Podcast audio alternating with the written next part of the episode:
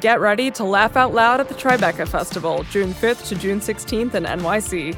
Experience hilarious talks, comedy specials, and feel good films with your fan favorite comedians like Hannah Einbinder, Judd Apatow, Neil Patrick Harris, Tig Notaro, and more. You have to be there. Get your tickets now at TribecaFilm.com. Did you know the Tribeca Festival showcases more than just film and TV? Tribeca's audio storytelling program, sponsored by Audible, is happening June 9th to June 13th in NYC. It includes premieres of new indie podcasts, plus exclusive live tapings of popular podcasts like Slow Burn, Criminal with special guest Melissa McCarthy, and Vibe Check with special guest Lena Waithe. Don't miss it. Get your tickets now at TribecaFilm.com.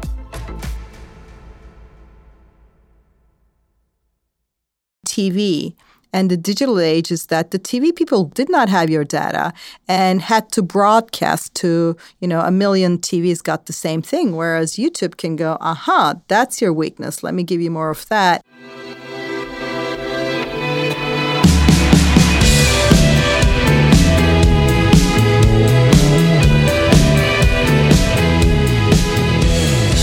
Hello, welcome to Ezra Klein Show on the Vox Media Podcast Network. I am Ezra Klein. Uh, this is my show. and I'm excited about the episode today. I know I always say that, but this is hitting right at the heart of some issues that I've come to think are pretty profound, or are, are, more at the center of things than even we realize. My guest today is Zeynep Tufekci. She is at the University of North Carolina. She's at the Berkman Center for Internet and Society at Harvard University. She's a New York Times columnist, and she is an unbelievably clear thinker about the intersection of technology and society. And, and, the reason I wanted to have her on in particular right now, with all the, the problems we're seeing for, for Facebook and, and Twitter, everything we're seeing in our elections, the, the news that there's more election manipulation being, being attempted on Facebook even as we speak. The reason I wanted to have her on right now is that she's been developing theories about how these platforms and the algorithms that run them radicalize us, about how the nature of censorship and distraction has changed in this era, about what free speech is online and what our attention is online, whether or not we control it or someone else controls it. It's some of the most clear theorizing about what we're living through of anybody I've seen. So I'm very excited about this conversation. I think it came out really well. Uh, there's a lot to chew on here, so it's worth giving some real attention to. uh, that is a word that is going to come up a lot today. As always, you can email me, Ezra Klein at Vox.com. Again, Ezra Klein at Vox.com. I always appreciate your guest suggestions, feedback, whatever it may be. But here, without further ado, is our conversation. Zeynep Tufekci, welcome to the podcast. Thank you for inviting me. So I wanted to begin with YouTube. You wrote a piece for the New York Times a couple months ago arguing that YouTube, quote, may be one of the most powerful radicalizing instruments of the 21st century. Walk me through what you found there that, that made you think that. Sure. So if you've gone on YouTube, you know that it plays on sort of the right center um, of the screen, whatever you are wanting to watch. I'm sorry, for on the left side. And on the right side, there's this recommended videos column. If you're on a mobile, it's below the main video and it autoplays them. So whatever you watch, you end up very quickly being served the next thing. So this is a very powerful tool because a lot of people will sit and watch what's next. Then you also sort of get to sort of scan the column and you can pick on something. So I started noticing, I, I knew that there was a lot of accusations that these columns would give you sort of more of what you wanted. They would pull you into filter bubbles or echo chambers, which is certainly a concern. But in the run up to the 2016 election, I noticed something else. They weren't just pulling you to what you already watched. So, in my particular case, one of the most striking examples I noticed was when I started watching rallies of then candidate Donald Trump.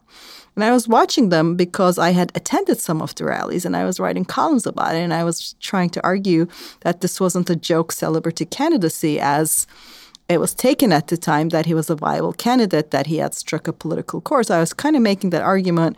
And I, to quote him correctly, I ended up watching some rallies I had attended uh, in person. And my YouTube kind of lost it at that point, is how I felt. Uh, after I watched the Trump rallies, I started getting really sort of disturbing suggestions. It was first sort of these mild, uh, do you know white people are at risk and white people are in danger kind of stuff that wasn't as bad as some of the later stuff. And it quickly descended into YouTube recommending and autoplaying Holocaust denial videos, straight up Nazi stuff, really, really horrific stuff. And I thought, huh, you know, maybe there's some subsection of Donald Trump's political base that also watches these. This is a correlation, and YouTube has figured this out. Let me try to dig down and see what's happening. So I started doing other uh, videos first. Like I started, I would clean up my account. I would sometimes create new accounts. I would go to new computers and I would start watching other stuff. So I started watching stuff um, from the Democrat side. I watched Hillary Clinton videos or Bernie Sanders videos. And I quickly noticed I would then be served and autoplayed stuff that was slightly to the left of whatever I was watching. But then it wouldn't stop there. Just like the other side, it would descend into kind of the zany conspiracy left. It's like, huh, maybe, you know, political people are into liking these kinds of more extreme theories, and this is what YouTube's doing. So I started watching non political stuff, and I would start watching something about jogging and how to have jogging as a habit or how to run correctly. And YouTube would soon be like, how about an ultra marathon? I was like, how did I get here? I'm just trying to do this. I would watch a video about like being vegetarian. YouTube's like, you should be vegan. Here's a video about being vegan. So it was whatever you were watching. YouTube was that friend that always out edges you, right? Is whatever you do, they're more radical than you, they're more extreme than you. You you had that friend at college or high school. You know, you will listen to heavy metal, they listen to thrash metal. You know, if you're vegetarian, they're vegan. If you're vegan, they also don't eat honey. It just goes on like that. and uh, yeah, so what was happening? And here's my best guess of what was happening is that YouTube's recommender algorithm, which Google had turned over to this, you know, artificial intelligence system, had figured out somehow that this kind of slightly edgier content is interesting. It's novel, right? It's not the same old, same old. If you're sort of watching something and you're shown more of it, you're like, thanks, I've had it. I, I know what I watched and I'm done.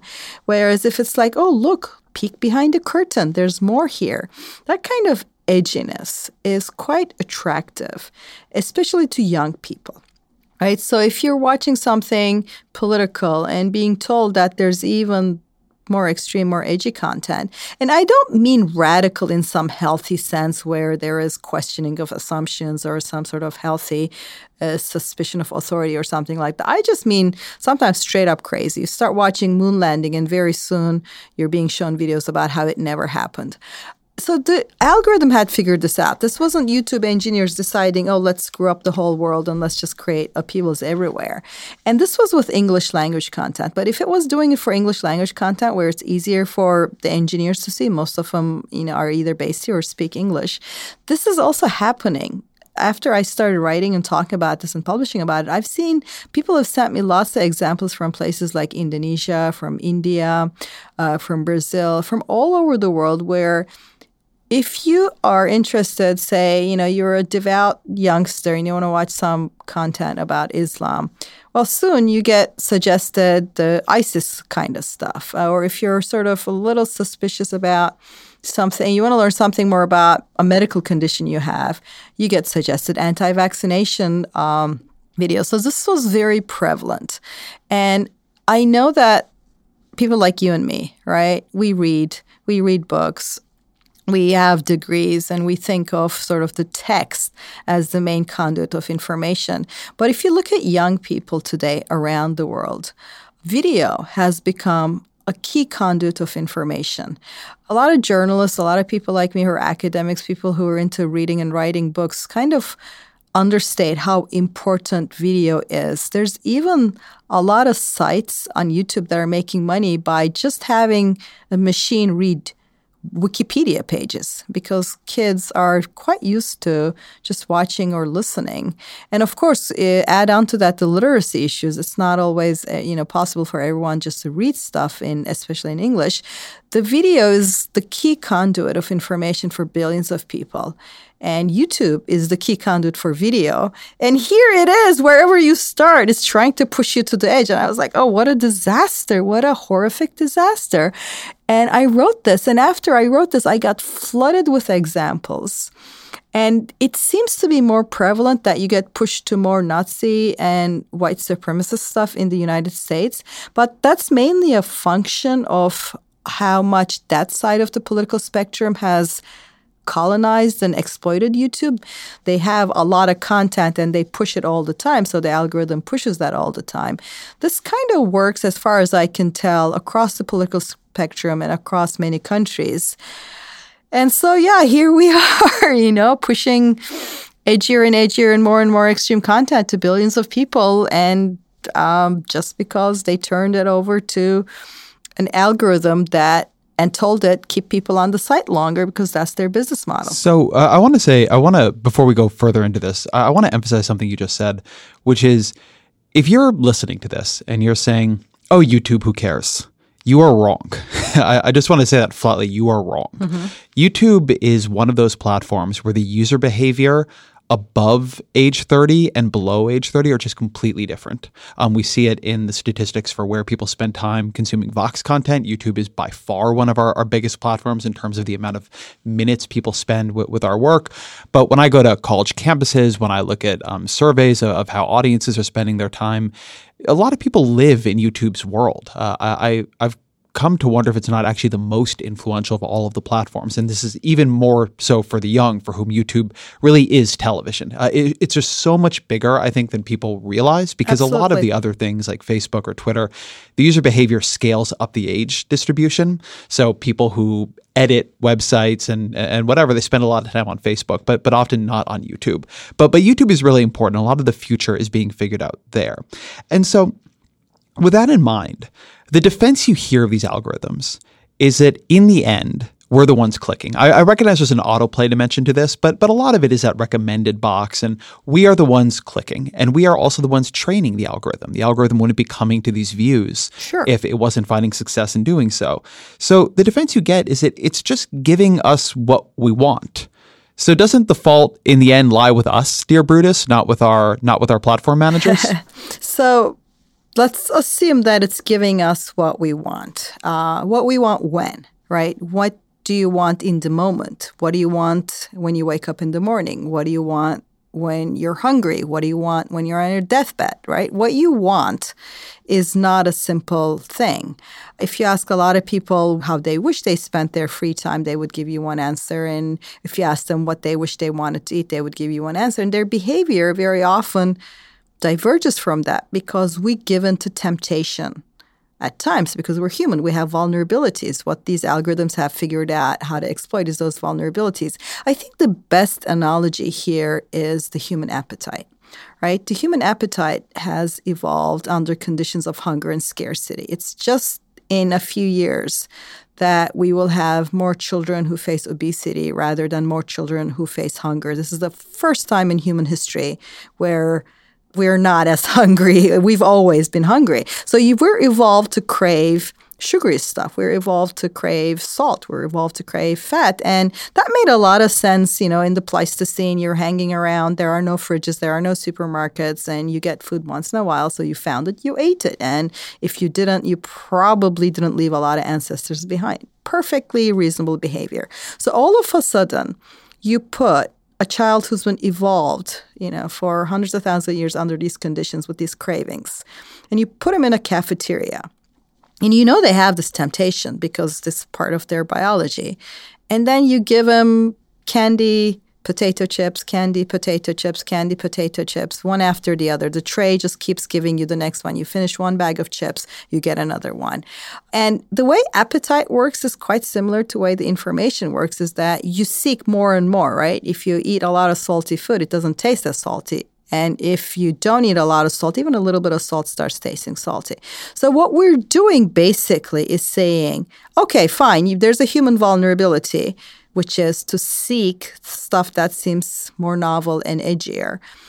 And then an algorithm exploiting that to make money at the scale of billions. I don't think we would let that be. I mean, it's true that in the moment there's a person standing in front of it, but we owe it to ourselves to say, how do we design our systems so that they help us be our better selves rather than constantly tempt us with things that if we were sat down and asked, we probably would say, that's not what we want, let alone exposing hundreds of millions of children to this, right? I think that's the biggest concern is that a lot of times when I see something and I'm just rolling my eyes, but I work with um, young populations all the time.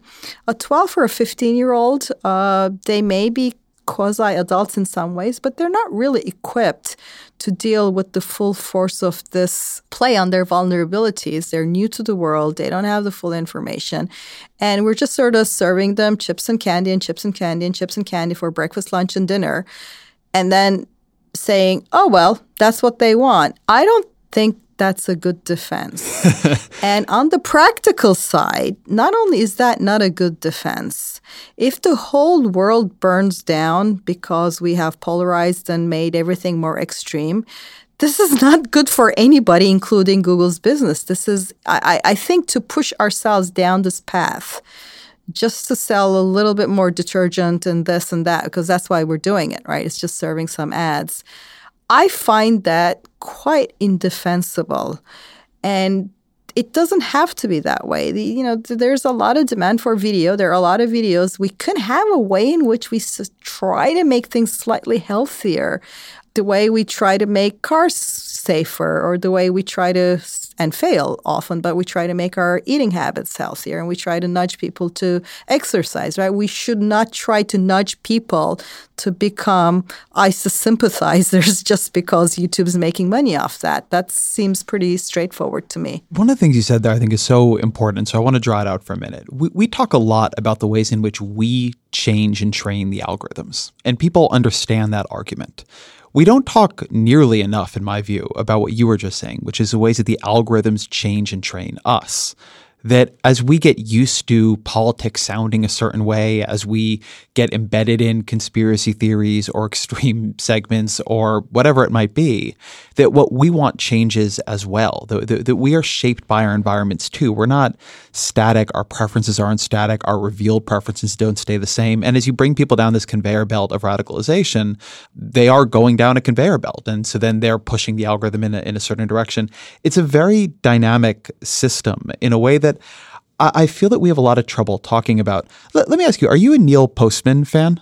Absolutely. I, I mean, I'm definitely as far as his, the scholarship goes he identified a lot of the things we talk about in terms of tv uh, where obviously you started seeing a lot of these trends before you know his book amusing ourselves to death is kind of a seminal work of scholarship and his point was like amusement and entertainment if you just sort of gear your whole public sphere and your information flows towards amusing and entertaining people, it's not going to go down a healthy path. And he was absolutely correct. The difference between TV and the digital age is that the TV people wanted to do this. They wanted to tailor everything as narrowly as possible and capture you there. Whereas the digital people have your data and can serve you screen by screen, whereas the TV people did not have your data and had to broadcast to, you know, a million TVs got the same thing, whereas YouTube can go, aha, that's your weakness. Let me give you more of that. And go, aha, that's your weakness to the other person and do it at the scale of billions. So the impulses we're talking about, like the advertisers trying to sort of push your vulnerabilities, the politicians trying to nudge you, um, trying to sell you stuff. Those impulses and the vulnerabilities that they're evoking are, you know, part of modernity, and our vulnerabilities are part of our, you know, human condition. The thing is that we now have technology that can effectively and cheaply exploit it at the scale of billions. So the claim here isn't that oh, this is t- completely novel. The claim here we couldn't do this. You know, they were fighting a war with sticks and stones, and they could only do so much damage. And all of a sudden, nuclear weapons have been designed and they're working. So we have to say, okay, how do we deal with a world where these tools are powerful and working this way and are also scaling up, you know, to billions of people? So I'm, I'm late to the, the Neil Postman party on this. I just have started going through his work in the last couple of months. But but you bring up amusing ourselves to death, which if you have not read it, I highly highly recommend it. One of the big points of that book, and it's a point that you echo in in your book on Twitter and and network protest, is that different communication mediums change us. An oral culture makes us better at memorization, a typographical culture makes us better at logical argument, a televised and visual culture makes us expect things will be appealingly visually packaged, and, and, and in his argument, makes us expect that everything will eventually take the form of entertainment. One of the things I've wondered is for those of us who spend so much time on, on Twitter, on Facebook, on, on social media, on algorithmic social media, how do you think that's changing us? How do you think it's changing what our brains are good at, what identities we call forth? I mean, if Neil Postman were writing the book today, what would be this sort of one or two line description of what living in a, top social media platforms is doing to the way we see the world? I'm not going to be good with the punchy one two line description, but um, like let's just walk through the argument you made. I think because it's an important one. And part of it, this oral culture, is a, is a good example. It comes from um, one scholar I recommend there is Walter Ong, uh, who wrote a lot about this. If you have nothing to write things on, obviously people with good memory, and if you have no writing technology, people with good, good memory are going to be prized, right? So in the social media age, the quantity that's scarce that we're all competing for is attention right? Um, this goes back to Herbert Simon's, I believe, 1973 insight in that in an age where there's too much information, the thing that is scarce is the thing that information consumes, which is attention. So attention grabbing, attention attraction becomes this very well rewarded thing.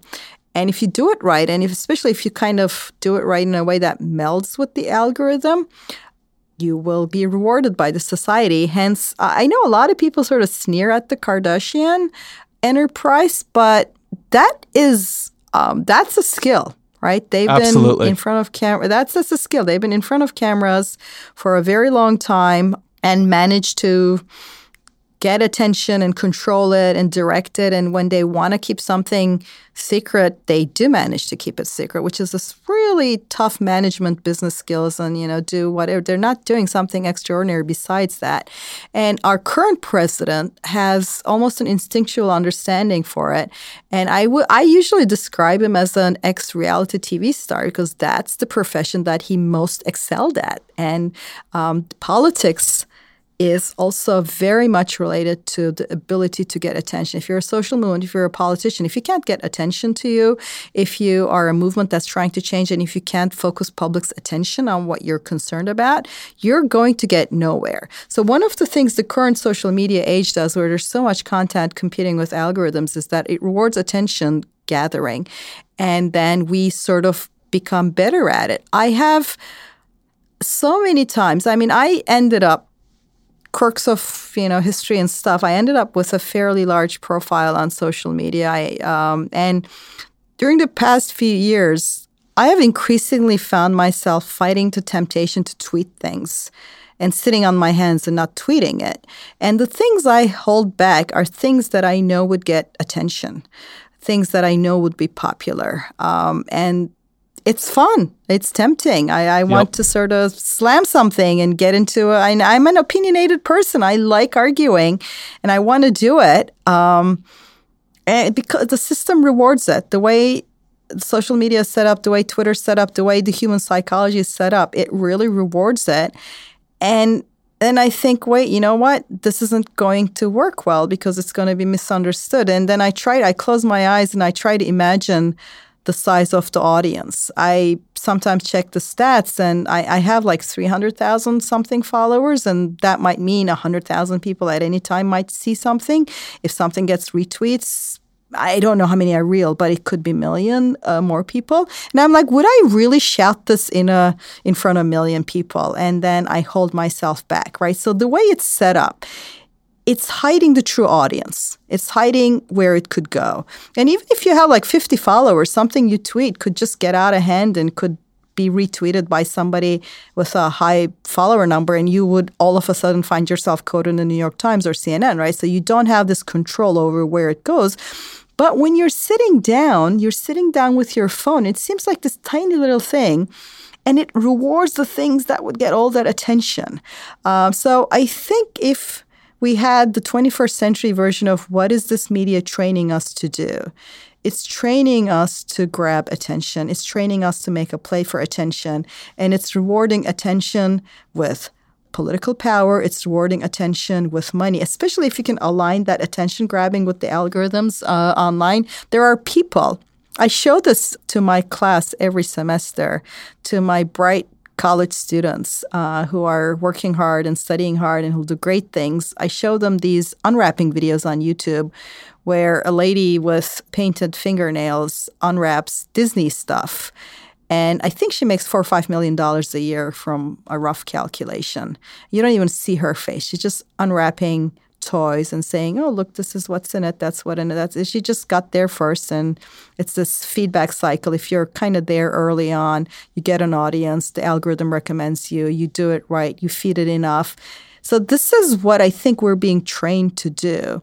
So my current thing is just the way you know sometimes you pass on some food because it's not healthy it's the way you exercise because your job is so sedentary otherwise i think how do i fight the sort of the pull of attention because that's what everything around me is pulling me towards. But that's a personal thing. If you're a social movement, if you're a politician, you have to be thinking, how do I get that attention and how do I control it and how, do I keep it from consuming me, consuming me? How do I make it so that I am not a tool of the attention that I try to direct.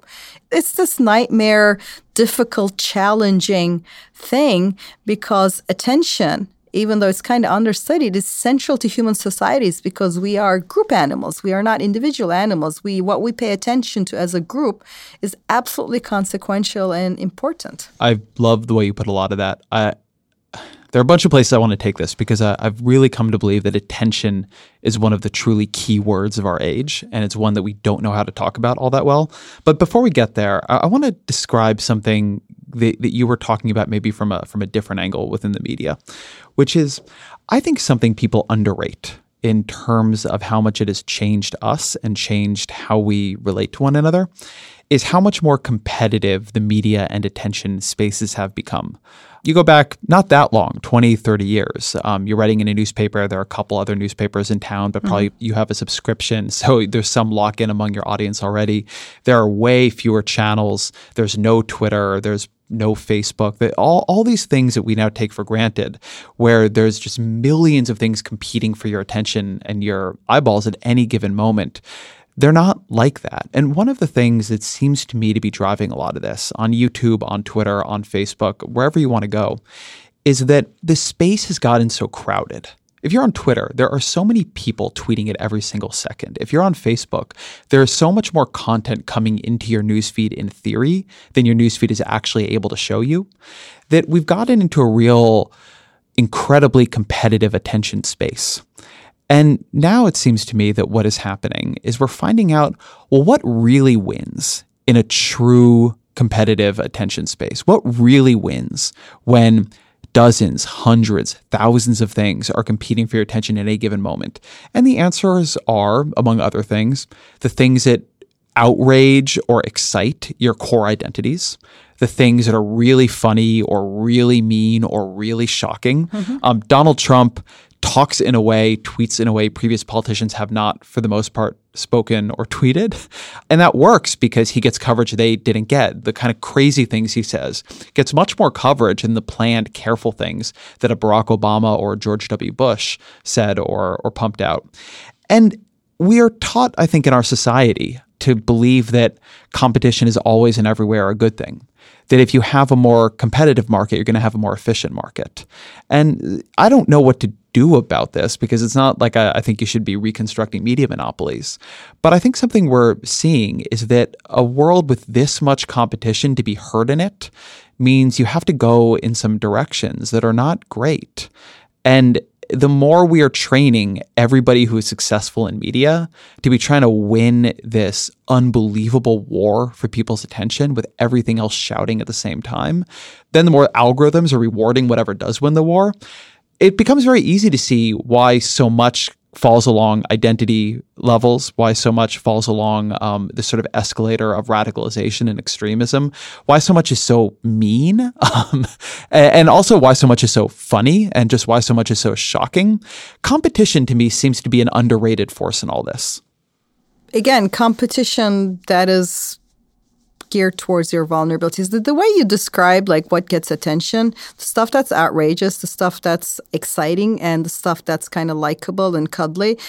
That's basically your Facebook newsfeed, right? Like if you go on Facebook, uh, mine is a combination of you know people who have some trouble and they're seeking help or they want support. So it's sort of sad stuff or lots of babies, engagement, marriages, cuddly stuff, or stuff that's really things that my people on Facebook find outrageous, right? So it's just kind of, there's not a lot of the mundane because well, the mundane is boring. I mean, it's even a joke, right? Why are you tweeting your lunch? Well, because it gets boring, right? So the algorithm's like, all right, let's not show each of people uh, their lunch unless it's an exciting lunch, right? So the algorithms have figured out that the mundane we don't look again because that's the whole point of it. It just seeds into the background. And what you're describing is that all this content trying to scream at you from the background and saying, look at me, look at me, look at me, the way that the ice cream aisle is screaming at you and saying, pick me, eat me, eat me, right? There, it's kind of the same kind of dynamic there. There's a human vulnerability, and we have monetized competing to exploit that human vulnerability. And what we instead need to do and I'm not going to have some simple answer because every age requires new kinds of ways of dealing with it. Is this combination of education clearly? I mean, educate the people comes up a lot, and I, I'm an academic, right? That's my business model. So it sounds good to me, but that's not something you can just quickly educate your way out of it, right? It'll, it will take generations to adjust to what's going on. So education is part of it. Creating labels, like nutritional labels, like the fact checking stuff, that's clearly part of it, right? I think those are valuable. But a huge part of what we obviously need to do is to find ways to make that supply more in line with what we want in the long term. I don't mean that we go back to a model where we patronize people and tell them this is what's good for you, eat your broccoli, right? That's just not going to work anyway. The genie's out of the bag. This is not going to work in the 21st century. But we can, as a society, decide this isn't what we want. You might be able to tempt me with that piece of junk food when I'm hungry. But what is a better way to do this is to set up a world in which that when you're hungry, we are first served a nutritious food because that's what we ask for when we sat down and said, What should my cafeteria give me? I should be able to say, you know, when I'm hungry, don't just push ice cream and potato chips in front of my nose. First, you know, give me some healthy, filling food, and that's tasty as well. And we have to produce that kind of stuff, and we have to teach people, especially young people. And I find more and more discernment among young people because they're kind of growing up in this environment and they're they sense it uh, in some ways because they're native to it compared to someone who grew up with the TV environment, right? So you have to do all these things so that our choices are better structured. I, I think, like, the, what the thing with the competition thing is, I think that every IT company, every digital platform, every technology company absolutely knows the power of the default. If you set the default to one thing, like 90, 95% of the people will never touch it. If you set it to the opposite, 90 95% of the people will never touch it, right? So the answer to the question, what do people want? Isn't one or the other based on the fact that they won't touch the default because they won't touch it either way most of the time. And this might be a little humbling for people to admit, but I think it's an important thing to admit, both at the personal level and at the social level, is that we go with the structure. We go with the options in front of us. The way we set up our lives, the way we set up our kitchens, the way we set up our cities, the way we set those things up really have a lot of influence on the choices we make. That's not saying we're automatons and somebody's just looking into our eyes and hypnotizing us. It's, it's just admitting that there is this tension between our own agency in the world and the choices and options we're offered. So to step back and say, we're now going to use our agency at a meta level and say, we're going to structure things better. I mean, if you look at sort of, to give another example, if you look at cities or architecture, if you make a walkable city, people will walk more and they'll be healthier. If you make a city where you have to drive everywhere, people will drive everywhere and they're not going to spend as much time in the gym. You need to make walking and biking kind of this natural thing people do and set things up for it, and then people will do more. So I think that's what we need. We need to take the choice discussion away from just discussing at choice in the moment you're vulnerable and facing an asymmetric situation where the company knows everything about you and is trying to exploit you and say no let's put the choice to the societal level and say what do we as a society want to do? And this is why a lot of this comes back to politics. These are not decisions for mark zuckerberg to make alone. These are not decisions for you know sergey brin or larry page to make alone. I mean they could be the nicest people on the planet they could make all the decisions I personally agree with or not. It still wouldn't be right for a few companies or a few individuals to say, this is what we as a society should see. And we need to have this tough political discussion on what are the rules and what are the structures under which we have a healthier society. It's always been strange to me that given how much capability the different companies here give us to train the algorithms that we rely on, they never give us abilities to set or shape them it would not be that difficult to set up some kind of slider on the back end where it's like you can bring up the amount of news you want to see or you can bring it down. You can bring up how much you want to see that is on your side of the aisle or you can bring it down. I mean, you could give people quite a bit of choice and it wouldn't by any means be an incredibly difficult technological problem to increase the volatility of what they're seeing. And yet they don't do that. The degree to which the algorithm is not only proprietary, but like we're, we are told to keep our grubby hands off of it. I mean, a lot of people wanted this from Twitter, right? right? I remember when Twitter went algorithmic, which has clearly been a good thing for the company from a company perspective. But it would not have been that difficult to give people the choice to not go that algorithmic or to give it the choice to go only, you know, half as algorithmic as they wanted to go and show more stuff out of the just normal timeline. And when these things are there, they're made very hard to get to. And in general, they're just not there. It's a fascinating thing to me because we talk so much about how these technologies can give us so much control. And we talk so much about how they're learning from us. And yet we're given no control over them and we're given so little power over them. I, I think even about my own Spotify Discover, and I love Spotify Discover.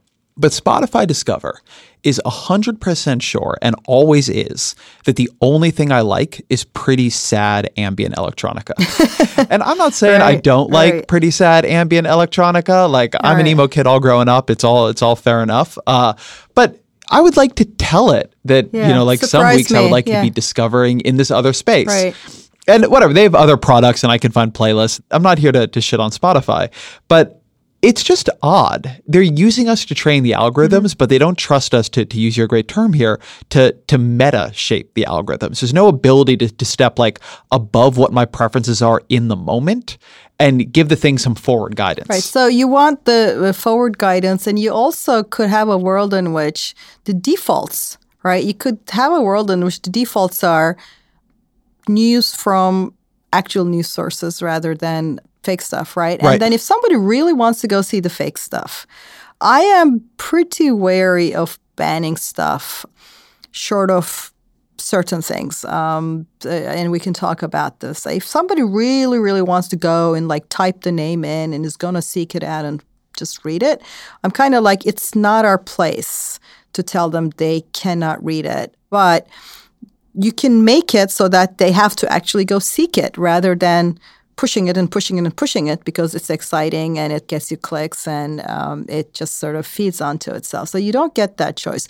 The other things that you don't get is that, like when you go on, say, Spotify, which I used to, and I use this Discover, and I have the same problem. Is that it just like I listen to some stuff and it sticks me in that corner.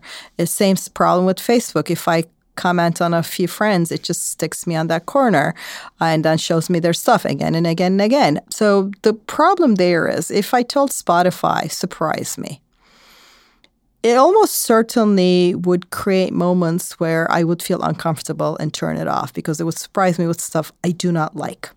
But the nature of discovery is that you sit through some stuff you don't like if you are going to find stuff that you surprisingly like, right? There's no other way to just sort of read your mind and find exactly what would surprise you and you would like rather than going through that. And there's that space of being uncomfortable with where you are. Now, I'm going to sort of make this grand social pronouncement, which I don't really like doing, but I think we have built our society to try to minimize that. Our business models, our personal things, like that sort of sitting with discomfort is not something that we're taught to appreciate as a path to future good stuff. We see it sometimes, like in um, some exercise cultures, kind of have that, but they kind of exaggerate it, feel the burn kind of stuff. But that discomfort very often is a prelude to discovery. And if the business model is set on in the moment kind of thing, uh, they don't want you to do that. So I, I mean, I can imagine games in which the algorithm says, all right, I'm going to surprise you. And we're going to do the surprise thing, but you're going to sort of listen to five songs and you commit to it. I mean, it's like nobody's making you, right? You could obviously turn it off, but it's just a way of recognizing that surprise me comes with discomfort. And it could say this is not all going to be stuff you like. Are you sure? And you could be like i realize that. And you'll be like here's five songs and you're not going to like them and we're not going to let you skip until you're halfway through the song or something like that. And again this is all voluntary. I mean this isn't nobody's holding a gun to your head. So there are ways in which we could structure this. And if somebody structured it like that and said i'm not going to let you skip until half the song but i'm going to surprise you i would try that at least once or twice a week um, because it would sometimes work. But if somebody said you can skip immediately, I would skip immediately, right? So this is just recognition that you are a person. My school gym, my university gym, when I was a grad student, um, had this thing where if you stop pedaling or running, the sound in the TV you were watching would go off, right? If you stop pedaling, it would just go off. And I didn't have a TV at home. And I, if I want to watch a movie or the you know political debates or something like that, I'd have to go to the gym. I mean, I remember this is the healthiest thing I've ever heard. I have. I remember like being on uh, an elliptical or treadmill for two hours, I would just watch the movie because the sound would go off. Now, of course, I could set up a world in which, you know, I would buy the TV, I could have it at home, all of that, but it really worked for me. I was like, you know, doing two hour things and it was just great. And this, you could still see it. There were still the captions. I was like, oh, wait, I'm not running. So we need to have this way in which we have these social discussions on how do we sit with discomfort? And then we structure our lives and say, how do we do this? And this you can apply this to lots of things, right? Uh, I live within biking distance to my work, but it's clearly quicker to drive, right? I can drive in five minutes what I can bike in 20 minutes. And the way I've handled it with myself is I have not purchased a parking pass for my university. So I don't have the choice to drive to work. I have to bike to work, otherwise, it's a hassle. Now, I made this myself, right? And in a pinch, I could grab a cab or something, I could take the bus. But I made a conscious meta decision to try to make myself bike more rather than drive more. But if I hadn't made that decision, if I had that parking pass in front of me, I am telling you, 7 a.m., I am going to drive uh, a lot of times. So the recognition that we're human, that we have vulnerabilities, that we respond to things in front of us, that if we're hungry, we reach for junk food, that if we're kind of bored, we just go for mindless entertainment. All of those things, like recognizing human vulnerabilities, I think is important in realizing that it's not okay to exploit them for whatever profit you make and that we want to do better and that's the conversation that it's not just technical it's not just political it's just this general thing let's set up the world so that we can be our better selves as we define it when we are thinking deliberately and at length about it rather than something constantly blinking us at us and saying, look at me, look at me, look at me, eat me, do this, do that. It's this big shift we need now that we have digital technology. So let's talk about the the recognition that we're human, because even if we're not always recognizing this all that well, other others are. I've always thought it's really telling when USA Today did a big analysis of what Russia's social media pages were doing in 2016. It's that they were spreading discord about race in America. The, the, the Russians looked at us and they said, aha, I know how to get them really upset. I know how to suppress a vote. I know how to get people at each other's throats, and that's to dig into the American cleavages on race. And then, you know, just a couple days ago, there was a New York Times report that Facebook has discovered more coordinated activity uh, on the platform. They're not sure who it's by yet. It's not clear if it's Russia or not, but it's around the Unite the Right white supremacist rally and whether or not there's going to be a sequel to it. It's around the Abolish ICE hashtag, which has become bigger on the left and is about uh, changing the way immigration enforcement works within the country. I'm curious what you hear or what you see when you see outside actors focusing on these issues. What are they understanding about us that maybe we or the platforms are less willing to admit. Right. So, a couple of things here. I just want to be clear. I think the Russian meddling, as it's come to be called, was pretty visible and obvious before the election. Uh, since I was following the stuff, it was kind of staring you in the face. So, we've since had a lot of explanations and disclosure from Facebook. We had an indictment. So, we have a lot more information. But there has been enough open in front of your face, visible stuff that I mean, I think at this point it's kind of hard to deny that there was a concerted effort and it reached some amount of the population. So I, I that's one thing. But the other thing is um, the Russian meddling to the degree it worked. And I, I was following all this before the election too. It piggybacked on existing trends existing polarizations, existing efforts, some of them ideologically driven, some of them just for profit, because it's a great way to make money, right? If you just sort of create stuff that gets hate clicks, even, um, that just works. Uh, it's a very, very lucrative business. So, what they did, as far as I can tell, was actually not the super sophisticated thing. It was a clumsy thing. They realized that race is a cleavage uh, in this country because, I mean, it's so obvious, right? If you know one thing about the United States, that's probably on your top three. Uh, but they didn't understand a lot of things. They were just playing around. Like they tried to push Texas secessionism and California secessionism. And if you think about it, that's because they're Russian. And in that part of the world, like Crimea or Ukraine, that's a real thing. Uh, whereas in the United States, that's not a big thing, but they didn't understand. They were just pushing it. But what happens when you're on social media is that you do not have to be great at it. You just need to look at the digital analytics, right? So, what they seem to have done, as far as I can tell, is push a bunch of things. And it's kind of clumsy across the board effort uh, at things they thought were cleavages, secessionism, race, Bernie Sanders versus Hillary. They just pushed and pushed and pushed and then just looked at their dashboard. And it was pretty clear what worked. Uh, so eh, before the election, we had um, actually I talked to this guy after the election. One of the big pages, the was it the Denver Guardian? It was a fake newspaper. It was pumping out really vicious anti-Hillary Clinton stuff. It was just horrible, vicious stuff, and was getting just viral on Facebook.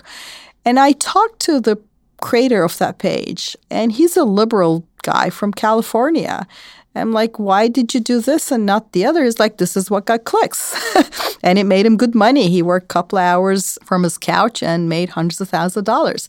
So some of the things that we have seen are product of the feedback cycle between being able to try lots of things and immediately see what works. So you don't have to be a genius at understanding the US society. You just have to try a bunch of things and then look at your Facebook analytics and it will work. And if you look sort of, uh, forget the Russia part and look at how the campaigns did on Facebook, Donald Trump's campaign spent a lot more money on Facebook. And as far as I can tell, compared to Hillary Clinton's campaign, they also turned a lot of things over to Facebook. And Facebook offered this to both campaigns, and Donald Trump's campaign took them up with what's called embeds, right? There are people, Facebook employees, that went and said, here's how you use our platform best. And they did. And they tested tons of things and they were very sort of um, good at responding to the analytics. They were like, okay, this works. Let's push this more. When I went to uh, Donald Trump's rallies, one of the things I really noticed was that some of the things that appear rambling, like he's talking, and sometimes people will take that talk speech and transcribe it and then laugh at it because it's really rambly. Uh, and you see this a lot on Twitter, journalists laughing at these rambling paragraphs of him. What's actually happening is that he uses the rally as a form of analytics. He just starts somewhere and the audience energy isn't there, he just switches mid sentence. And if the audience energy isn't there, he switches again and then finds something. So it's this really interesting combination of, you know, using the rallies to test your messages, using digital analytics to test your messages. You already know what kind of works. And then you have all these other actors, not legitimate actors like foreign powers who are using the same methods just digitally test your message. And you have people doing it for money, the famous Macedonian teenagers testing your message. So I think that's what's happening is that since social media rewards the ability to gather audiences. And since outrage or just sort of stuff that gets you angry was really good at it. And since you can test lots of things and find that what works, people find what works. And that's how the cleavages get used rather than a bunch of Russians who've studied US for their whole life and they're just experts at it. I, I don't think that's right. what happened no, at I, all. I, I take your point on that. One of the things I wanted to ask you about that, though, is you've written something that's been in my head for a little while. It was a couple months ago, but you wrote that the most effective forms of censorship today involve meddling with trust and attention, not muzzling speech itself. As a result, they don't look much like the old forms of censorship at all. They look like viral or coordinated harassment campaigns, and they look like epidemics of disinformation meant to undercut the credibility of valid information sources. I've been thinking a lot about this because, on the one hand, for the thing that we're describing and talking about, this this information overload, this like denial of service attack on our ability to pay attention to things, is censorship really the right word? And then on the other, something I do notice is that what people are really asking for as a remedy is for Facebook or YouTube or Twitter to practice genuine censorship, to kick people off of the platform, to suspend their accounts. Like, how do you deal with this world where the thing that we have been taught to be afraid of are Orwellian like structures of, of censorship, of silencing, of, of fascism. And what we're dealing with are, are sort of attention overload structures. Right. And then the remedies people go to then allow folks to wrap themselves to some degree with, with validity in the garments of free speech and the garments of free exchange, of open debate. I mean, you, are in a very weird place where Alex Jones is able to cry out that he's being censored, and there is some validity to that. And on the other hand, nobody has set up a structure under which there's like a clear answer about what to do with him or even what to call him. It, it, feels to me like our language is almost outdated for the reality of the world we're living in. Yep, the language is absolutely outdated. And if I could, I love George Orwell's work, but if I could ban 1984 from entering this discussion, I would try. I would be my big sister and just ban it because I think it just really is misleading because it has this totalitarian. Exactly what he predicted. Yeah. there you go. I have emerged as the big censor. So I don't have a better word than censorship to describe what happened, say, with the WikiLeaks hacks in October of 2016. And it was a combination of mass media complacency and um, inability to understand what was happening and illegitimate political sabotage that somehow got presented at whistleblowing. And whistleblowing is a time honored and honorable tradition. Uncurated dumps of one side's political conversations and personal conversations a month before the election clearly is something else. And mass media was so into the sort of drip drip part, they didn't do their job. There, there was a lot of things that needed to be reported on for both campaigns that weren't reported on. So I don't really have a way. I mean, it's kind of like that thing where you yell squirrel when something else is happening. We need that. Maybe this is call it the squirrel, right? It's squirreling. You're just distracting and overwhelming. Uh, what? Wait, that's a great. That's a. Is that? Did you just make that, that I just up make, on the spot? Yeah, I just very made good. it up. Yeah. So it's it needs a word. Uh, this is what was happening. So on the other side, the Facebooks and Google, especially through YouTube and search algorithm, have become the key gatekeepers through their algorithm and what they allow and what they don't. And I don't like this world. I really do not like this world that we have so few, and it's just not great. But we are here, and what they are allocating isn't necessarily speech, right? If Facebook kicked off InfoWars, InfoWars would still have its website. So its speech isn't necessarily denied. What it would be denied is attention and access to large networks. There's a joke, Three Degrees of Alex Jones. You can start anywhere on YouTube and you'll quickly get recommended Alex Jones. So what you're seeing from Facebook and Google isn't just allowing Alex Jones to be on the site. They've been helping amplify his message. So th- that's that one part of it is that they would be denying him attention.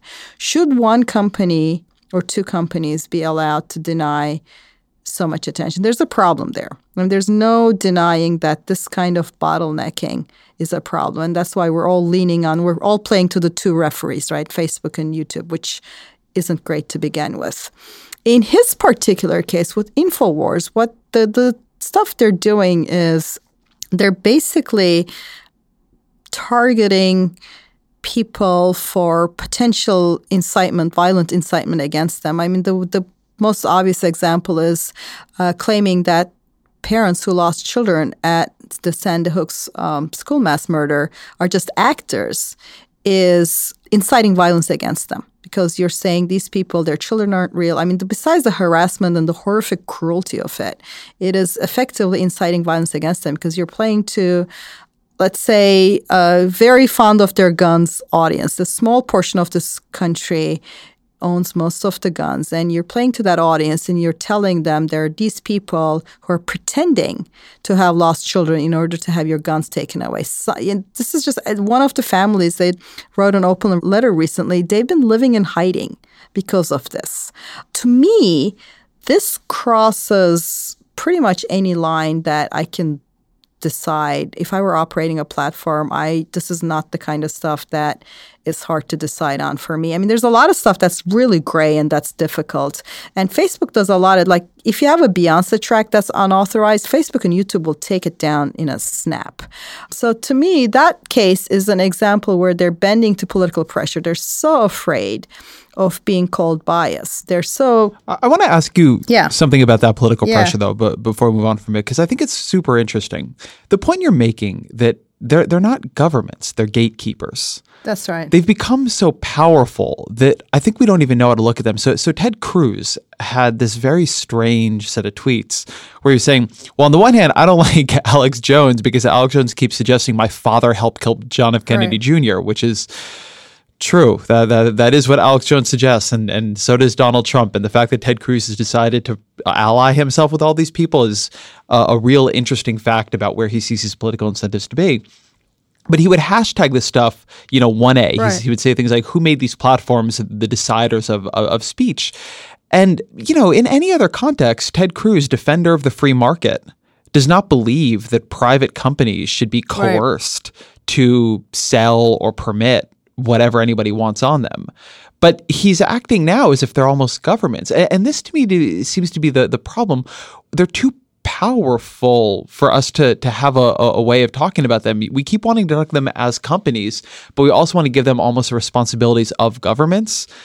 And then we also don't know what to do with how we regulate them. We, we just seem to be in a real pileup in what we expect of them. This is absolutely true because they have moved beyond companies for sure. They have become part of the public infrastructure of attention in the 21st century. There's no denying for me that Facebook is part of public infrastructure. There are so many civic things I do.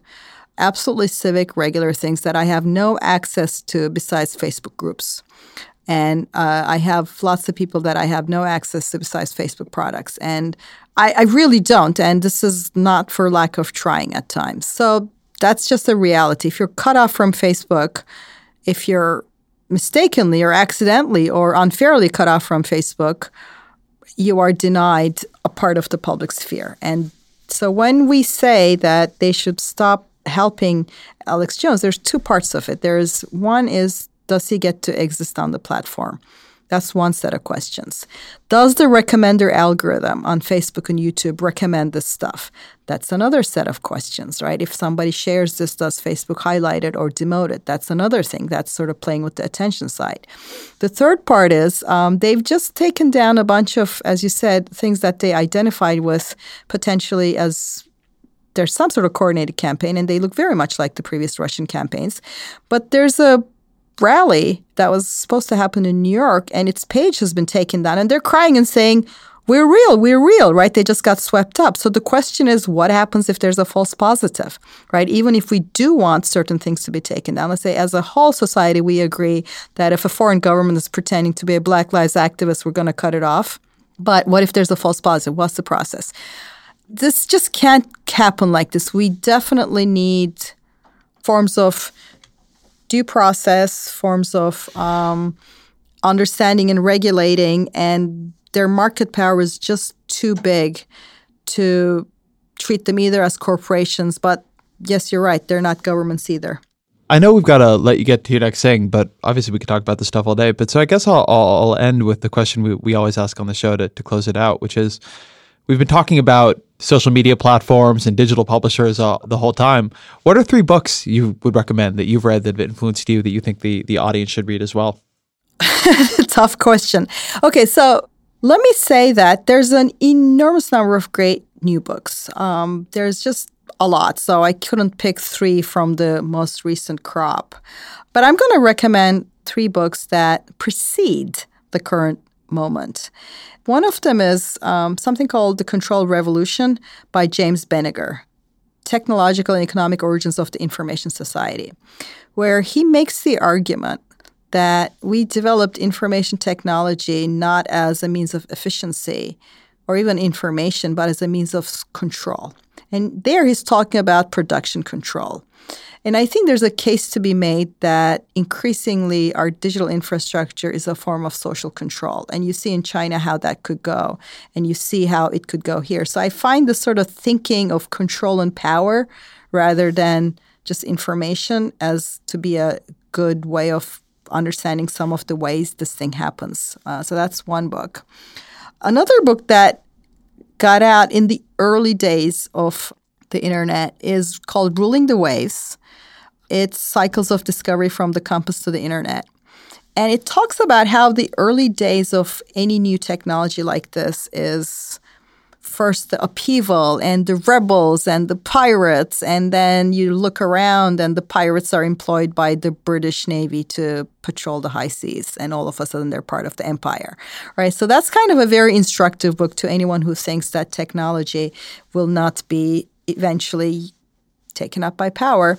And the final book I'm going to say is because we kind of touched upon this, uh, Walter Ong is a scholar who's written a lot about pre literate cultures, like cultures where there's no writing. And I think it's really important because we are so steeped in a writing and literate culture, we don't really understand how big a shift it is to go from an oral culture to a literate culture. And then we went through parts of the literate culture, right? We went to uh, printing press and we went to the rest of it. And now we're in something else. And I don't really know what to call this something else. And I think it's a good grounded work in trying to think how does our media shape us, right? How does the media we have and the tools we have to think with and to communicate with also shape us and what's value? So those would be three all, you know, from 80s and 90s so pre this digital explosion, but good sort of ways of thinking about the current moment. Zeynep Tufekci, uh, thank you so much. This was incredibly, incredibly helpful. Thank you for inviting me. Thank you so much to Zeynep. Thank you to my producer, Jillian Weinberger, my engineer, Vincent Tanner. The Ezra Klein Show is a Vox Media podcast production, and we'll be back next week.